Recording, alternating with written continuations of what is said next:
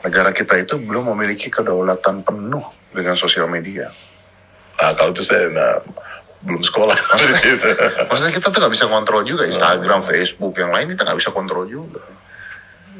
Menarik ya dia. Iya. Kalau di Cina kan semuanya terkontrol.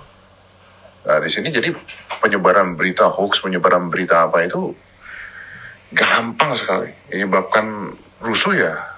Itu yang tadi saya kembali ke anak-anak kita generasi milenial sekarang iya. yang asal Papua itu kan. Katakan kan mereka terpengaruh dengan kita-kita sebagai alat negara ya. Pemerintah maupun kami aparat keamanan misalkan. Jadi, ya itu sekian persen saja. Tapi dia kan lebih banyak bermain menikmati media sosial itu kan.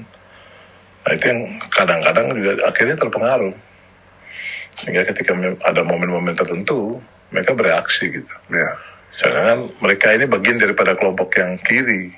betul. Padahal mereka makan di kanan gitu. Ya itu yang tidak masuk analogi Itu yang tidak masuk pikir kita. saya gitu.